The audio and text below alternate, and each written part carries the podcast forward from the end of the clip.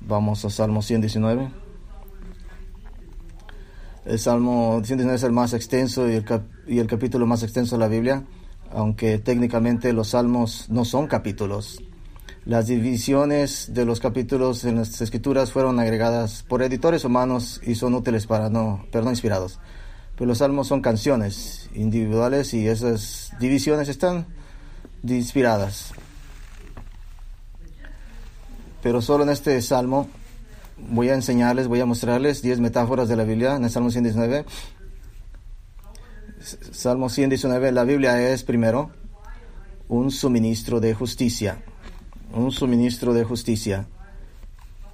119, versículo 11. Salmo 119.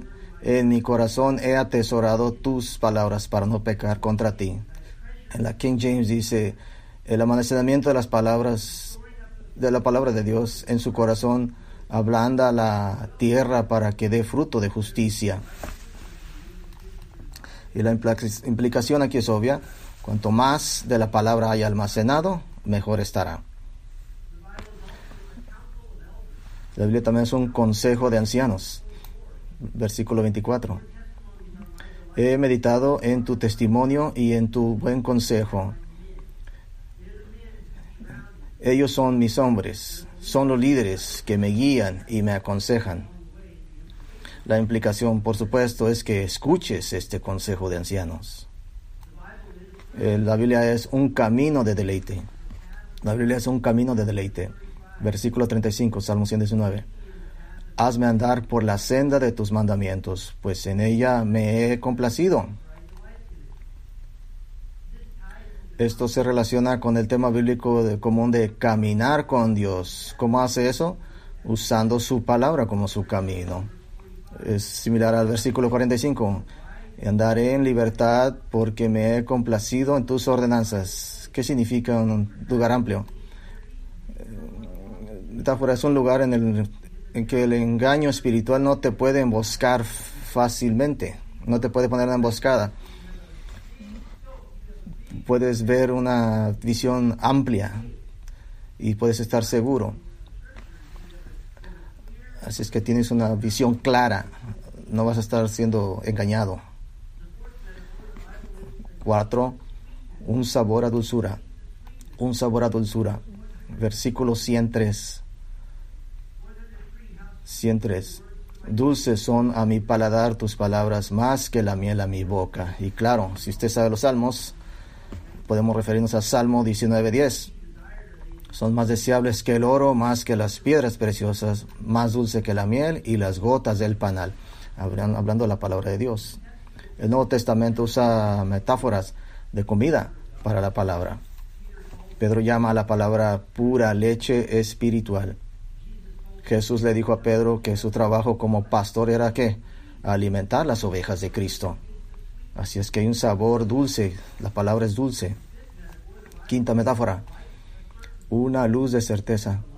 Es una luz de certeza. Versículo 105, uno de las mejores metáforas conocidas, versículo 105. Tu lámpara es a mis pies tu palabra y luz para mis sendas.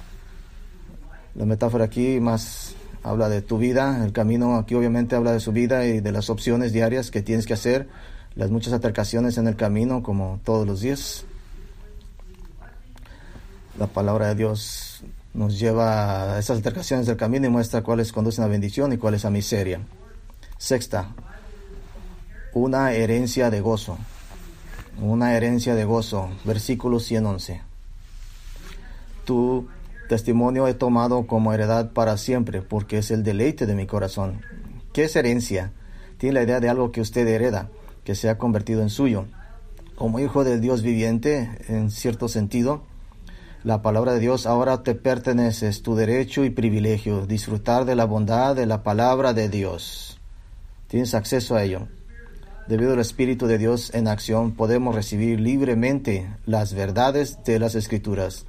El apóstol Pablo dijo en 1 Corintios 2.12 al 13, Ahora bien, no hemos recibido el Espíritu del mundo, sino el Espíritu que es de Dios, para que podamos entender las cosas que Dios nos ha dado gratuitamente. Y lo impartimos en palabras no enseñadas por sabiduría humana, sino enseñadas por el Espíritu, interpretando verdades espirituales a los que son espirituales. La Biblia es un trago de agua. Es un trago de agua. Versículo 131. Abrí mi boca y suspiré, porque esperaba tu salvación. El creyente tiene sed de la palabra, anhelando por ella, por si decirlo. Por supuesto, inmediatamente empezamos en Salmo 42.1. Como el siervo brama por las corrientes del agua, así clama mi alma por ti. Oh Dios, mi alma tiene sed de Dios, del Dios vivo. Me gusta esta metáfora. Cuando vendré y me presentaré ante Dios. Número 8. El rostro de Dios. Versículo 135 a resplandecer tu rostro sobre tu siervo e instruyeme en tu ley. El paralelismo sinónimo poético hebreo aquí nos dice que aprender la palabra de Dios se compara como con tener el rostro de Dios brillar sobre usted. La sonrisa, la palabra de Dios, el semblante de Dios mismo. Número 9. Tuve un poco de libertad para hacer esto, para entenderlo. El reloj despertador del alma. La Biblia es el reloj despertador del alma. Versículos 147 a 148. Había, había gallos que despertaban, pero, pero la palabra es el reloj despertador del alma. Me levanté al alma, al alba, e hice súplica. Busqué en tu palabra. Mis ojos anticipan a la vigilia para meditar en tu palabra. Ahora, quiero ser claro con esto no es que no se puede dormir, así es que no sé, a medianoche no me levanta para darte gracias por tus justos juicios. Y no es tanto que el salmista no pueda dormir, sino que como último esfuerzo va la palabra de Dios. Y no, es que su deseo de la palabra de se levanta incluso en medio de la noche, es que se levanta para adorarse,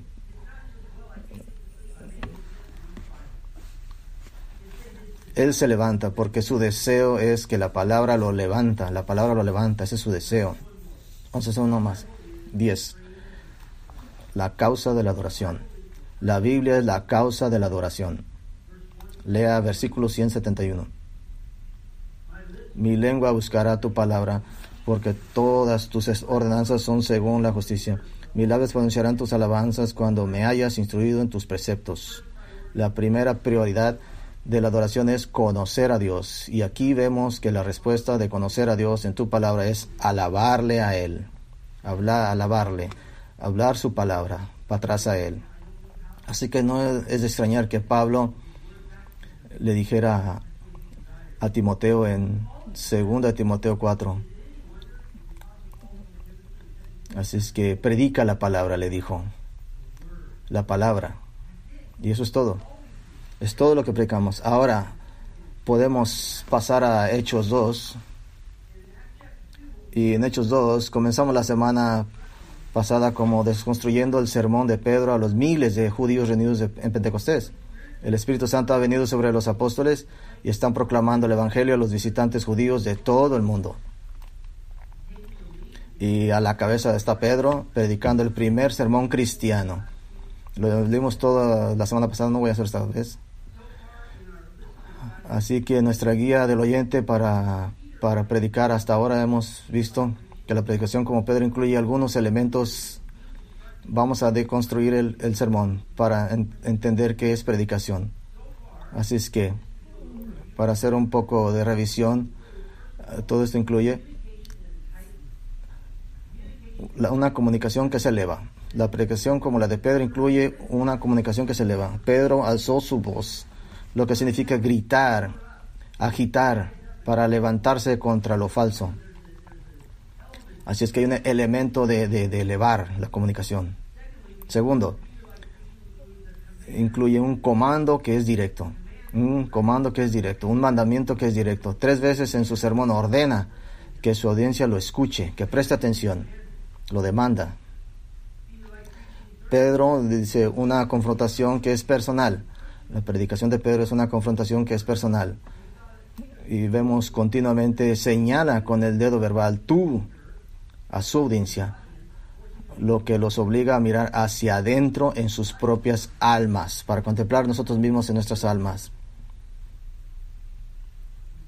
vemos el cuarto punto, un contenido que es autoritario. Un contenido que es autoritario. La base de su autoridad para hablar es la palabra de Dios. Es lo que le da autoridad, la palabra de Dios. Predica del capítulo 2 de Joel, versículo 17, y del Salmo 16, 25, 28, y en el Salmo 110, en los versículos 34 y 35. Esa es su autoridad. Es lo que le da autoridad. No tiene autoridad en ninguna otra cosa, solamente en la palabra de Dios. La palabra de Dios es la autoridad. Vemos un quinto elemento en su predicación, un Cristo proclamado. Un Cristo proclamado.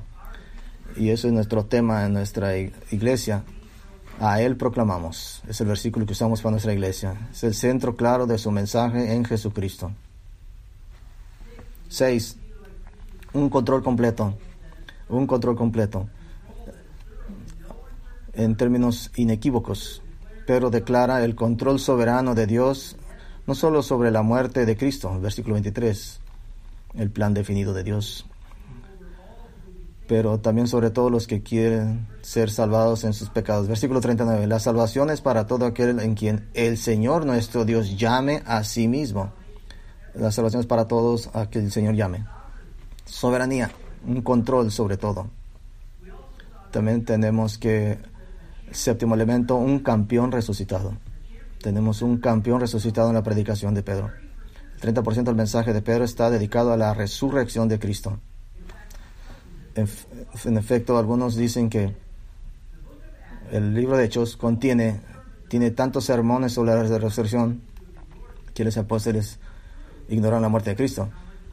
Te dice que tanto de la resurrección se está predicando. Sin la resurrección, el cristianismo es sin puntos y con la resurrección. El cristianismo es el único y único medio por el cual uno puede tener vida eterna en Cristo, quien allanó el camino hacia una eternidad sin muerte. Y ocho, un conquistador ascendido. En la predicación hay un conquistador ascendido. Pedro destaca la ascensión de Cristo del hecho 33 de que el Señor Jesús ha sido exaltado a la diestra del Padre destacamos el ministerio de intercesión de Cristo, que es un elemento importante de la predicación porque proporciona nuestra seguridad en la salvación. Y no podemos tener demasiados recordatorios de la fidelidad de Dios en el cumplimiento del pacto. Imagínense mensajes donde a ver si la haces, a ver si llegas. No, tenemos un abogado que siempre mira por nosotros. No tenemos muchas cosas que nos recuerden de la fidelidad de Dios. Dios siempre es fiel. Así es que así es como comenzamos Así es que vamos a hacer otro de los ocho elementos de la predicación de Pedro. Noveno, la predicación como la de Pedro incluye una iglesia empoderada, una iglesia con poder. Noveno, esto incluye una iglesia con poder. Vamos al versículo 33 de Hechos 2. Y Él es quien exaltado por la diestra de Dios ha recibido del Padre la promesa respecto al Espíritu Santo y ha derramado este don el que, he aquí, ustedes ven y escuchan, no es que Jesús recibió el Espíritu Santo, es que recibió del Padre el visto bueno para enviar al Espíritu Santo, a el Espíritu Santo. Juan 14, 16. Y le pediré al Padre y Él les dará otro ayudador, que estará con ustedes para siempre, el Espíritu de verdad aquí en el mundo. Hemos dicho esto que el nuevo pacto, la primer, usted está envuelto en el Espíritu de Dios. Es una característica del nuevo pacto. Con el Espíritu Santo en el momento de la conversión de Cristo. No solamente el Espíritu Santo mora instantáneamente a cada creyente en Cristo. Él nos regeneró para habitar la fe, habilitarla que necesitamos para salvación. Bautizó a cada creyente, 1 Corintios 12, en la Iglesia Universal, el cuerpo, al cuerpo de Cristo. Nos dice muy claro, todo creyente ha sido bautizado en el Espíritu. Es una de las escrituras, una, no es una experiencia para tener, eh, es para la nueva posición como hijo de Dios, una posición como hijo de Dios y como miembro de la iglesia de Cristo. Así que Él nos llena de la medida, le asesoramos la riqueza de la palabra. Él nos forma, nos edifica, para formar nuestros pensamientos y acciones. Él nos selló, Él nos forma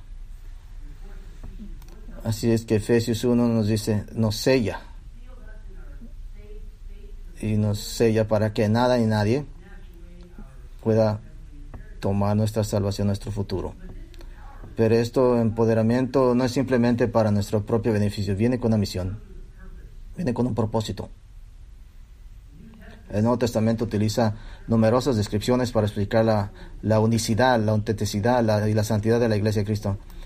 La iglesia se llama una familia, un hogar, un templo sagrado, la novia de Cristo, el cuerpo de Cristo, pero hay una descripción en la que quizás no sea tan común pensar y nos dice nuestro propósito y nuestra misión en lo que empodera a la gente. Aquí está, 1 Corintios 3, 9. 1 Corintios 3 nos dice a la iglesia, tú eres el campo de Dios. Tú eres el campo de Dios. Ahora, en griego quiere decir, está un poco complicado, dice, tierras que cultivan, tierras cultivadas, no es nada vacío. Usted es el campo en el que las plantas se plantan, las semillas del Evangelio para que den fruto y se extienda el campo. Usted es el campo en el que se espera una cosecha. Ese es el campo de Dios que ha empoderado para asegurarse de que el mensaje de Cristo continúe esparciéndose. ¿Y cómo lo estamos haciendo hasta ahora? Durante dos mil años ha sido exitoso por los dos mil años. Sabemos eso porque usted está aquí, usted está aquí, usted vino a la fe en Cristo. Dos mil años después de eso, dado por el apóstol Pablo. Así es que la palabra de Dios predicada en sus vidas, esta, las, semillas, se está tomando las semillas del conocimiento de Dios, el conocimiento de su palabra, la gloria de Dios, las doctrinas de la gracia, los grandes hombres y mujeres de la Biblia, la vida y la muerte, las semillas de la resurrección de Cristo, todo lo que apreciamos, todo lo que valora para nosotros de la verdad de la Escritura. Y predicar es plantar estas semillas en, sus mentes, en sus corazones, sacando todo tipo de malezas y mezclando en su lugar los ricos nutrientes de la palabra de Dios para que usted pueda dar frutos para el reino. El Señor dijo multiplicándolo. Es por eso que debemos predicarle a la iglesia sobre la iglesia continuamente, porque la eclesiología debe tener siempre un lugar importante en la mesa. Deme, enséñeme una iglesia que está débil y les enseñaré que les falta eclesiología, predicación de verdad. Así es que la predicación como la de Pedro incluye una iglesia con poder, empoderada. Décimo, la predicación como la de Pedro incluye una corona que viene. En la predicación de Pedro incluye una corona que viene. Leer Hechos 2, 34 35 porque David no ascendió al cielo, porque él mismo dijo, Jehová dijo a mi Señor, siéntate a mi diestra hasta que ponga a tus adversarios por estrado en tus pies, de tus pies.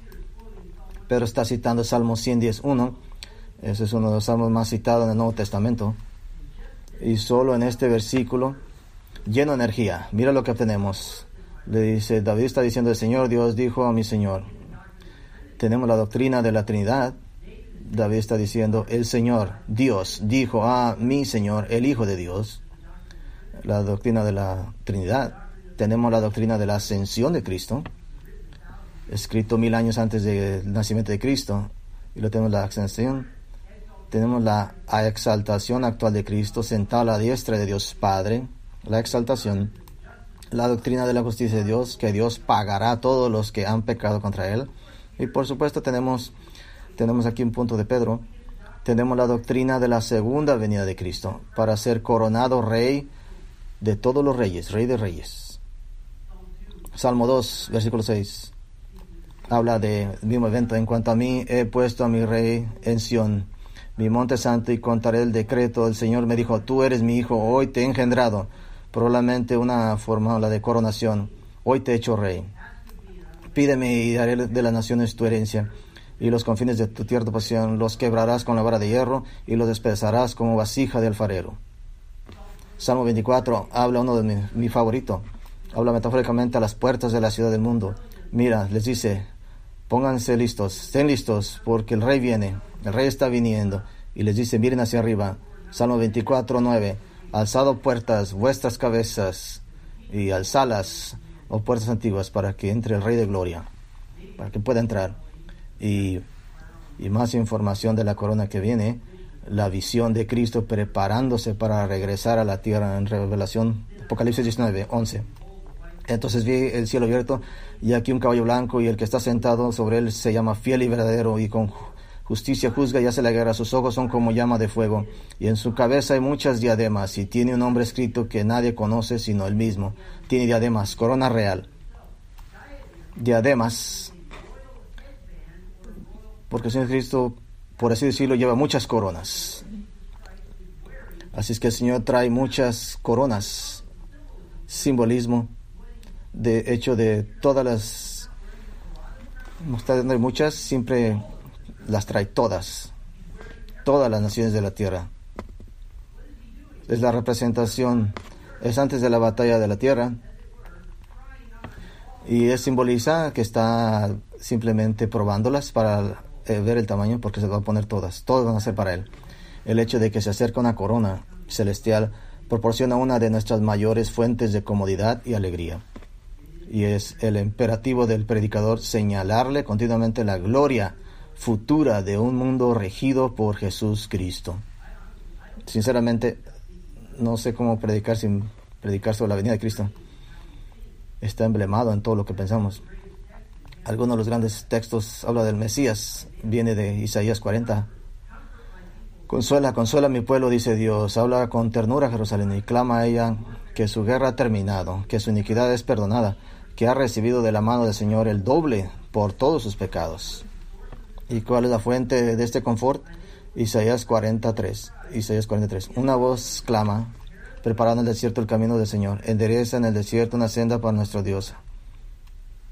Ahora, si sabe el Nuevo Testamento, sabe que el primer cumplimiento de esta profecía de Juan fue Juan el Bautista, preparando el camino para la primera venida de Cristo.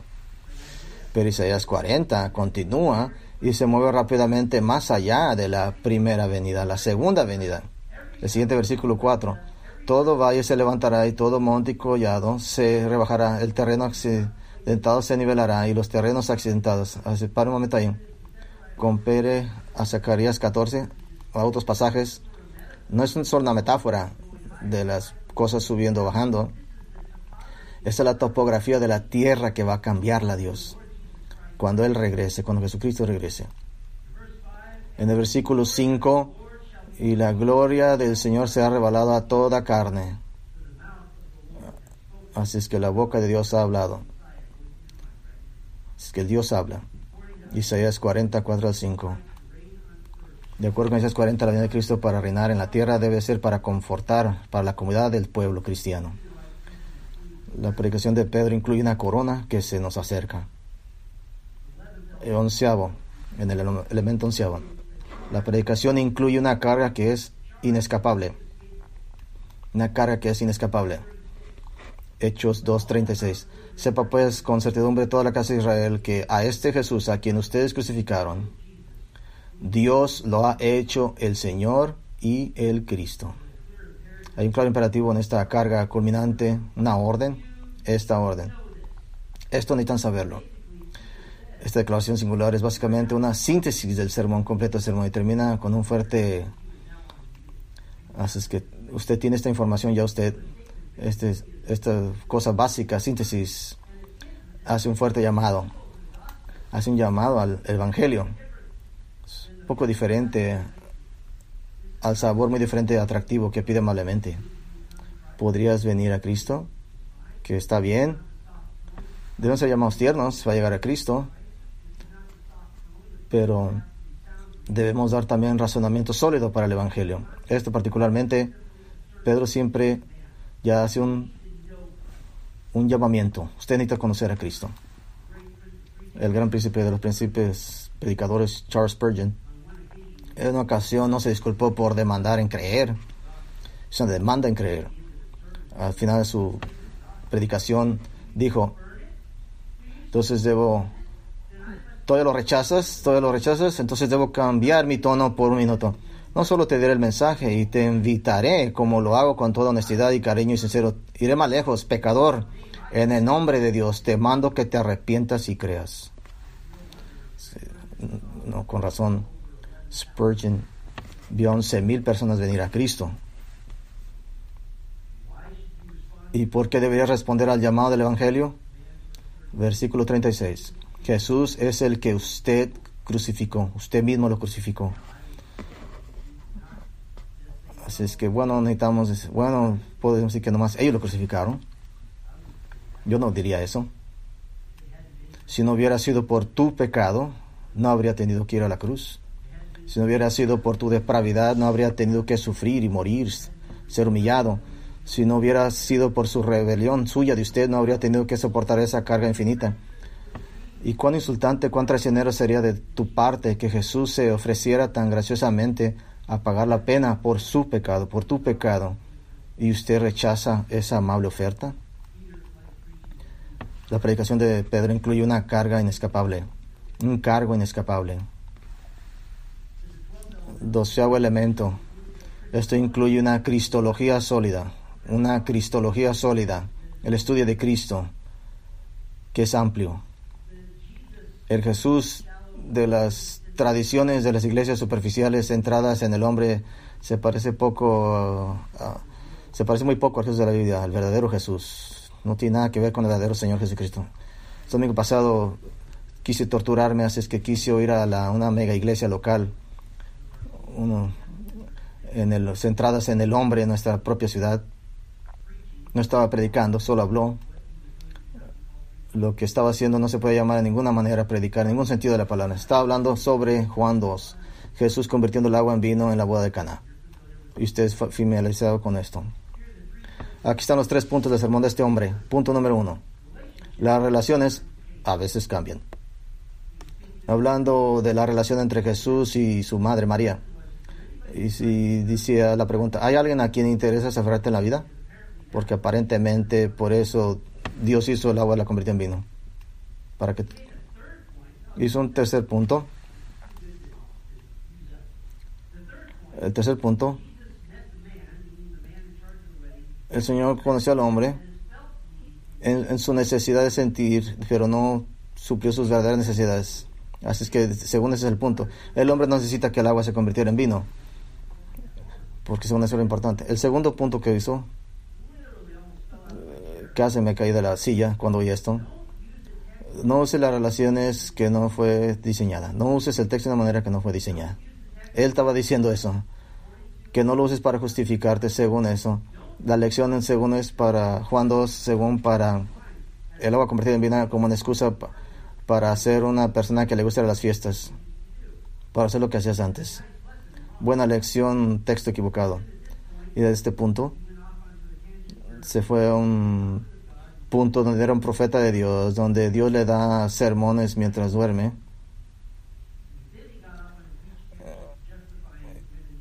Y luego justificando que las mujeres pueden ser... No pude entender su punto. Pero el punto que quiero hacer es, que él dijo que Jesús cambiando el agua al vino, es que a veces las relaciones cambian y que no uses el texto de una forma equivocada. Y que Jesús le, le suplió al hombre sus necesidades. ¿Sabe quién se quedó fuera ahí? Jesús. Y usted hizo, fue el centro de la, atención. Así es que usted se queda, Jesús era en el asiento trasero y usted es el oyente, el centro. ¿Cuál es la razón de este hombre en particular llena los auditorios? Simplemente llena auditorios para satisfacer el oído. Dice, porque vendrá el tiempo en que la gente no tolerará la sana enseñanza, sino que teniendo comezón en los oídos, acumularán para sí maestros para satisfacer sus pasiones. Para que estemos claros, a Jesús cambiando el agua en vino fue que Jesús estaba dando una demostración visual de la doctrina de la regeneración. Que para estar en una relación correcta con Dios, usted debe ser transformado por el poder de Dios. Y la historia termina diciendo en Juan 2, 11, esta señal fue la primera que Jesús realizó cuando estuvo en Caná de Galilea y manifestó su gloria. Él es el centro. Él es el enfoque. ¿Y cómo sabemos esto? Que Jesús cambiando el agua en vino. Es una demostración de, la doctrina de la regeneración. ¿Qué pasa en el siguiente? Mira, Nicodemas en la noche y usted le dice, ¿qué dice Nicodemas? Debe nacer de nuevo. Ahí mismo. Ahora, nuestra cristología debe ser amplia. Pedro cierra el cuerpo de su sermón con el imperativo claro de versículo 36, pero observe su proclamación climática. Dios le ha hecho Señor y Cristo a este Jesús a quien tú crucificaste. La declaración y el climático del, del sermón es el Señor Jesucristo. Lo más sublime el Señor Jesucristo. Es elocuente teología. Es exaltación a la máxima. Este es el hecho hecho por el apóstol Pablo en Filipenses 2.8. Al ser encontrado en forma humana, se humilló a sí mismo al hacerse obediente hasta el punto de la muerte, incluso a la muerte de cruz humillante. Por tanto, Dios lo ha exaltado sobremanera y le ha dado el nombre que es sobre todo nombre. Y en forma encapsulada, Pedro da cuatro pilares de Cristología, estudio de Cristo. Cuatro pilares. Nos habla de la deidad de Cristo, de que Él es el Señor. Así que tenemos la deidad de Cristo, tenemos la realeza de Cristo, que Él es el Cristo, Mesías, que quiere decir en griego Mesías, el ungido. El Antiguo Testamento significa ungido. Así que tienes la deidad de Cristo, la realeza de Cristo. Tenemos también la, la salvación de Cristo, salvación en Cristo, salvación dada en Cristo. Nuevamente su título de Cristo, Mesías, no solo conota su realeza, sino su misión de salvar a la humanidad de sus pecados. Y luego tenemos la humanidad de Cristo. La humanidad de Cristo, Jesús, su nombre humano, que significa el Señor es salvación. Eso es su nombre, eso significa su nombre. Los cuatro pilares de Cristología están en toda la Biblia. La Biblia nos recuerda de la deidad de Cristo. La Biblia llama a Jesús Adonai, Señor. Lo llama Emanuel, Dios con nosotros. La Biblia lo llama Padre Eterno, Isaías 9. Dios poderoso, consejero maravilloso, Yahweh, el Creador, el ángel del Señor que recibe adoración, el Hijo de Dios, el Santo de Dios, el Hijo del Altísimo, la palabra, el único, el único, el yo soy, el camino, la verdad y la vida. Es llamado Dios, es llamado el autor de la vida, el poder de Dios, el Señor Dios. La Biblia nos recuerda muy ampliamente la realeza de Cristo. La Biblia llama, nos dice que llama a Jesús el Señor de la gloria. La cabeza de la iglesia, Rey de reyes, Señor de señores, el Todopoderoso, el primero y el último, el Alfa y el Omega, el principio y el fin. La Biblia nos recuerda la salvación dada en Cristo, dada en Cristo solamente. La Biblia llama a Jesús Salvador, el fundador de la salvación, el Cordero de Dios, la fuente de la salvación eterna el fundador y perfeccionador de nuestra fe, el buen pastor, el gran pastor, el pastor principal, el redentor. Y muy importante, recordándonos que Dios ha hecho de la humanidad de Cristo va a ser como todos nosotros, en todos los aspectos, excepto en el pecado. Él ya es llamado la descendencia de la mujer, el siervo, el nazareno, el hijo de David, el hijo del hombre, el maestro, el primogénito, el preeminente, el hijo del carpintero, el hijo de María, el carpintero, hermano de Santiago, José y Judas Simón, con al menos dos hermanas, también el último Adán, sumo sacerdote, legislador y juez, abogado, el león de la tribu de Judá, la raíz de David y la rama de Isaí. ¿Está viendo? Esta es la confesión muy central del cristianismo. Es que Jesús, el Cristo, es el Señor. Así que cuando ¿qué es cristiano, ¿de qué se trata el cristianismo? Se trata de que Jesús es el Señor, es el cristianismo. La predicación de Pedro incluye una cristología sólida, sólida, exaltada. 13. Incluye una convicción profunda. Incluye una convicción profunda. Versículo 37. Habiendo ellos escuchado estas cosas, se conmovieron en su corazón y dijeron a Simón y a los otros apóstoles, ¿qué haremos nuestros hermanos? ¿Qué haremos hermanos? Así es que no está dando inspiración emocional, no está dando una sugerencia de tomarse un momento y reflexionar sobre las verdades que han dado. Como ha dicho Steve Lawson, la palabra de Dios es una espada que perfora, penetra, no es un Q-tip que agarras para hacerte cosquillas en el oído. Martín Lutero dijo, la palabra de Dios está viva, me habla, tiene pies, corre detrás de mí, tiene manos y me toma, me agarra. Así que no hay versículos aburridos en la Biblia. Cada palabra es tan nítida como un escapelo y corta profundamente. De hecho, esta palabra que Lucas usa para describir a los oyentes del sermón de Pedro, que fueron cortados en el corazón, no significa ser cortados en la superficie de la piel. Significa ser perforados, apuñalados, atravesados. También tiene el efecto de silenciar y aturdir al, al oyente. Incluso puede significar estar grandemente en problemas, estar agudamente afectado en, en estrés. He pasado, les he dicho mucho a ustedes, que ha sido mucho, mucho tiempo desde que la palabra de Dios te ha golpeado, perforado, apuñalado, silenciado, aturdido. ¿Qué le ha hecho a su corazón y su mente a usted? Si no ha aprendido, crecido, incluso cambiado en su comprensión de la verdad, ¿qué está haciendo para evitarlo? Esa es la pregunta. Por supuesto, esto en el lado positivo, este cuarteto y perfección es también el mecanismo por el cual nuestros corazones se emocionan con la verdad y nuestras mentes se estimulan con la éxtasis de conocer a mejor a Dios. ¿Recuerdas lo que los hombres de Maús dijeron? Dijeron nosotros, ¿no ardía nuestro corazón dentro de nosotros? ¿No ardía mientras nos hablaba en el camino, mientras nos abría las escrituras? Las escrituras, su palabra, la predicación. Les estaba predicando sus corazones y se ardían sus corazones. La predicación de Pedro incluye una convicción muy profunda. 14 elemento. La predicación incluye un llamado hacia la iglesia. Un llamado hacia la iglesia. Lo busqué, church word en inglés, es la palabra real, significa dirigirse hacia la iglesia, dirigida hacia la iglesia. Es una pregunta. Y la respuesta es, hermanos, cuando le contestan los judíos, ¿qué haremos? Pedro responde en versículo 38. Simón les dijo, arrepiéntanse y sean bautizados cada uno ustedes en el nombre del Señor Jesús para el perdón de los pecados, para que reciban el don del Espíritu Santo. Salvación. El bautismo en agua ciertamente no es un medio de salvación, pero observe cómo inmediatamente Pedro insta a los ahora creyentes a identificarse con Cristo en el bautismo público y identificarse unos con otros de una manera organizada y responsable. Versículo 41. Y los que de ellos estuvieron dispuestos a aceptar su palabra y habían creído fueron bautizados y en aquel día se agregaron tres mil personas. Alguien estaba contando cabezas y llevaba una lista. ¿Qué empezaron a hacer estos que estaban en la lista? Versículo 42. Permanecían firmes en la doctrina de los apóstoles y participaban en la oración y en el partimiento del pan Oraban, se ministraban unos a otros, versículo 25, y los que tenían una propiedad la vendían y se repartían cada uno de acuerdo a sus necesidades.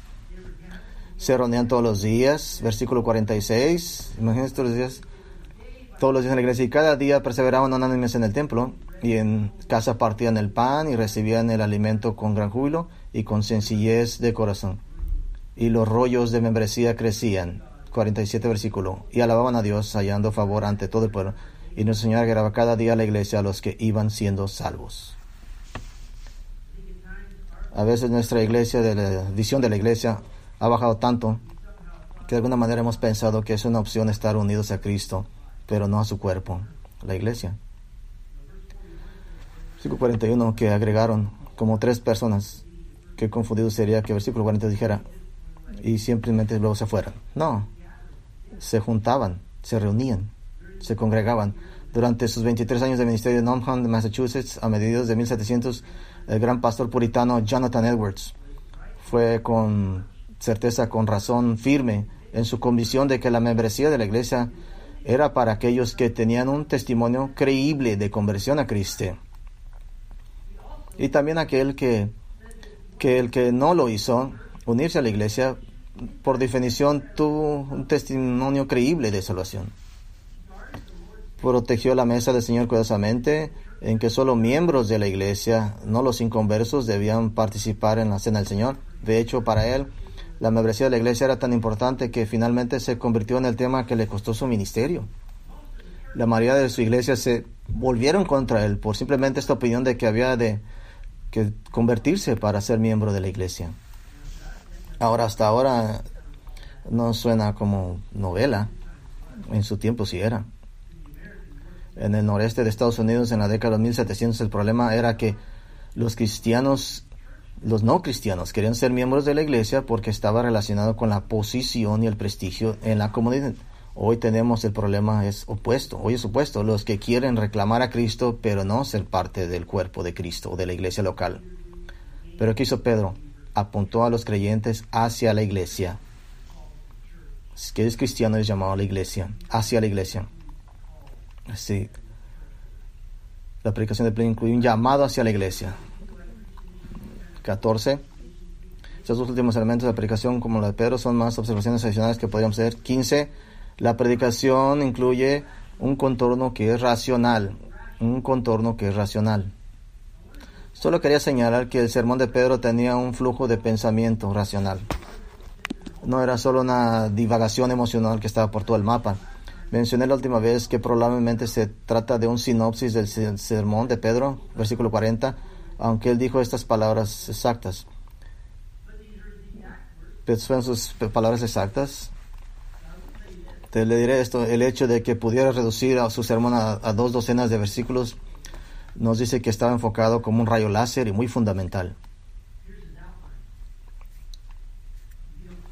Si no lo ve aquí, es muy claro. Es una introducción.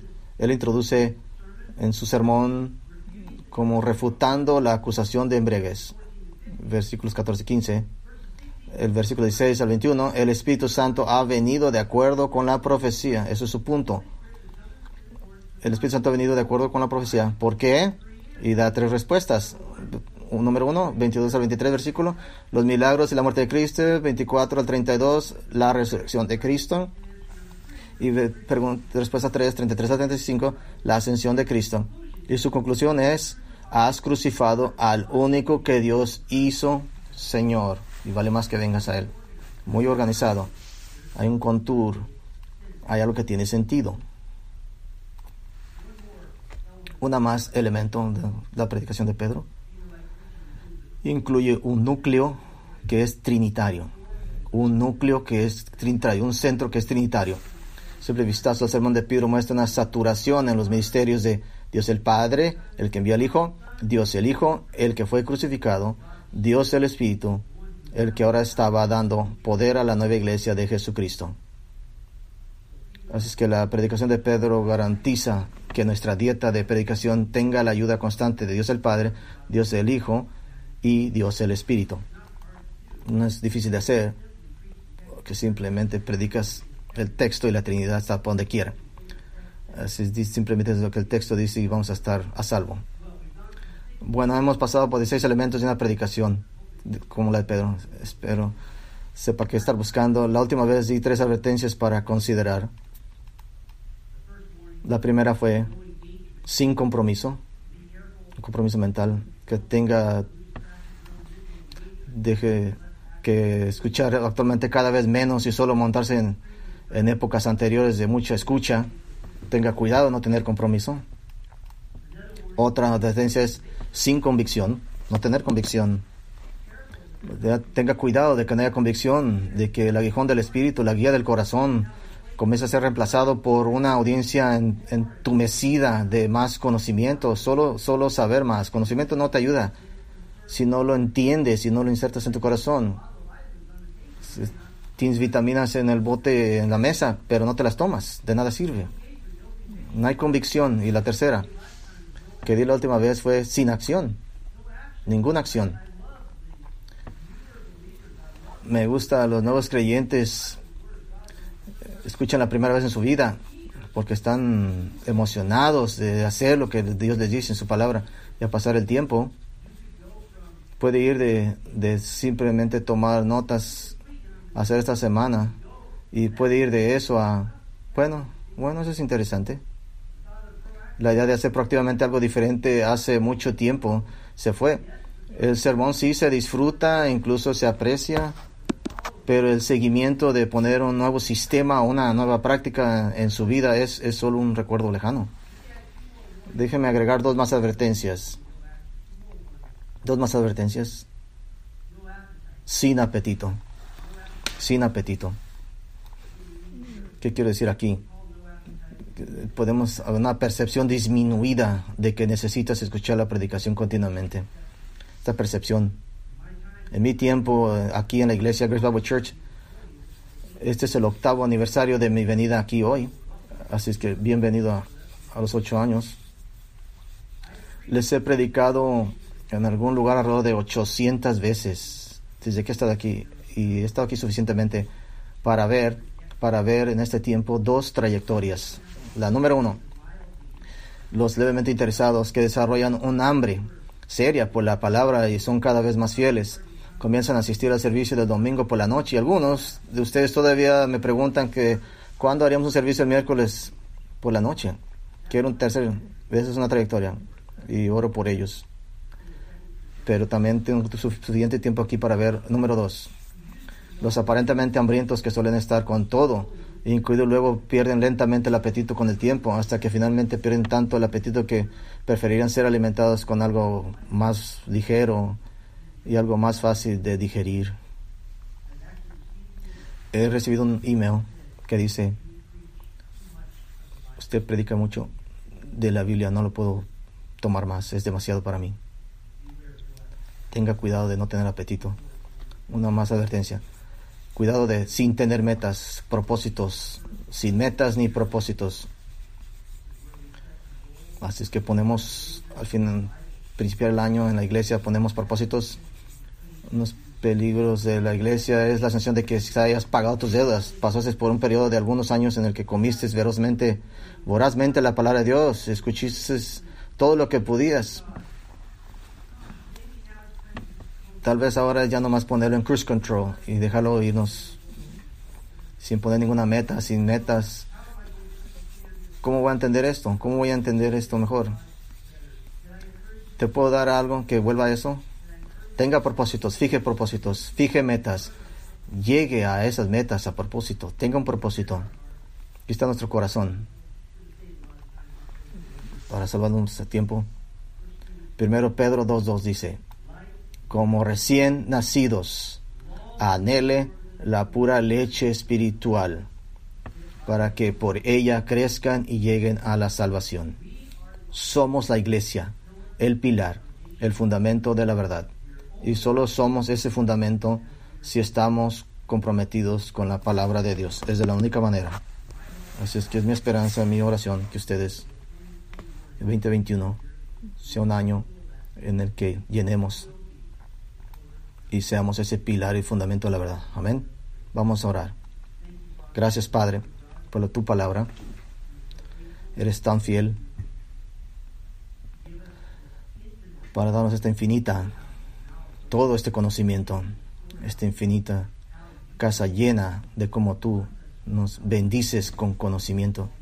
Cuando vemos Salmo 16, a tu derecha hay tesoros, son deleites por siempre y nunca Nunca acabamos de aprender de ti, nunca acabamos de alabarte. Señor, oramos por este año, para nuestra iglesia local, que seamos pilar y fundación, el fundamento de la verdad, y por virtud de nuestra escuchar agresivamente y aplicarlo, por virtud de nuestro leer de la Biblia, por virtud de estudiar, que vayamos, busquemos verosmente que tengamos una intensa hambre de conocerte, de conocer tu palabra. Te alabamos, te adoramos por tu palabra. Y también levantamos una vez más a aquellos que están dañados, pasando por pruebas, enfermedades, que les des esperanza, que nos formes para atrás de nuevo, que nos levantes. Y por todos los que están aquí, te doy gracias, te doy gracias, Señor, por todos los que están aquí fielmente, que están en casa, escuchando en casa y que están con nosotros. Te damos gracias y te adoramos en el nombre de Cristo. Amén.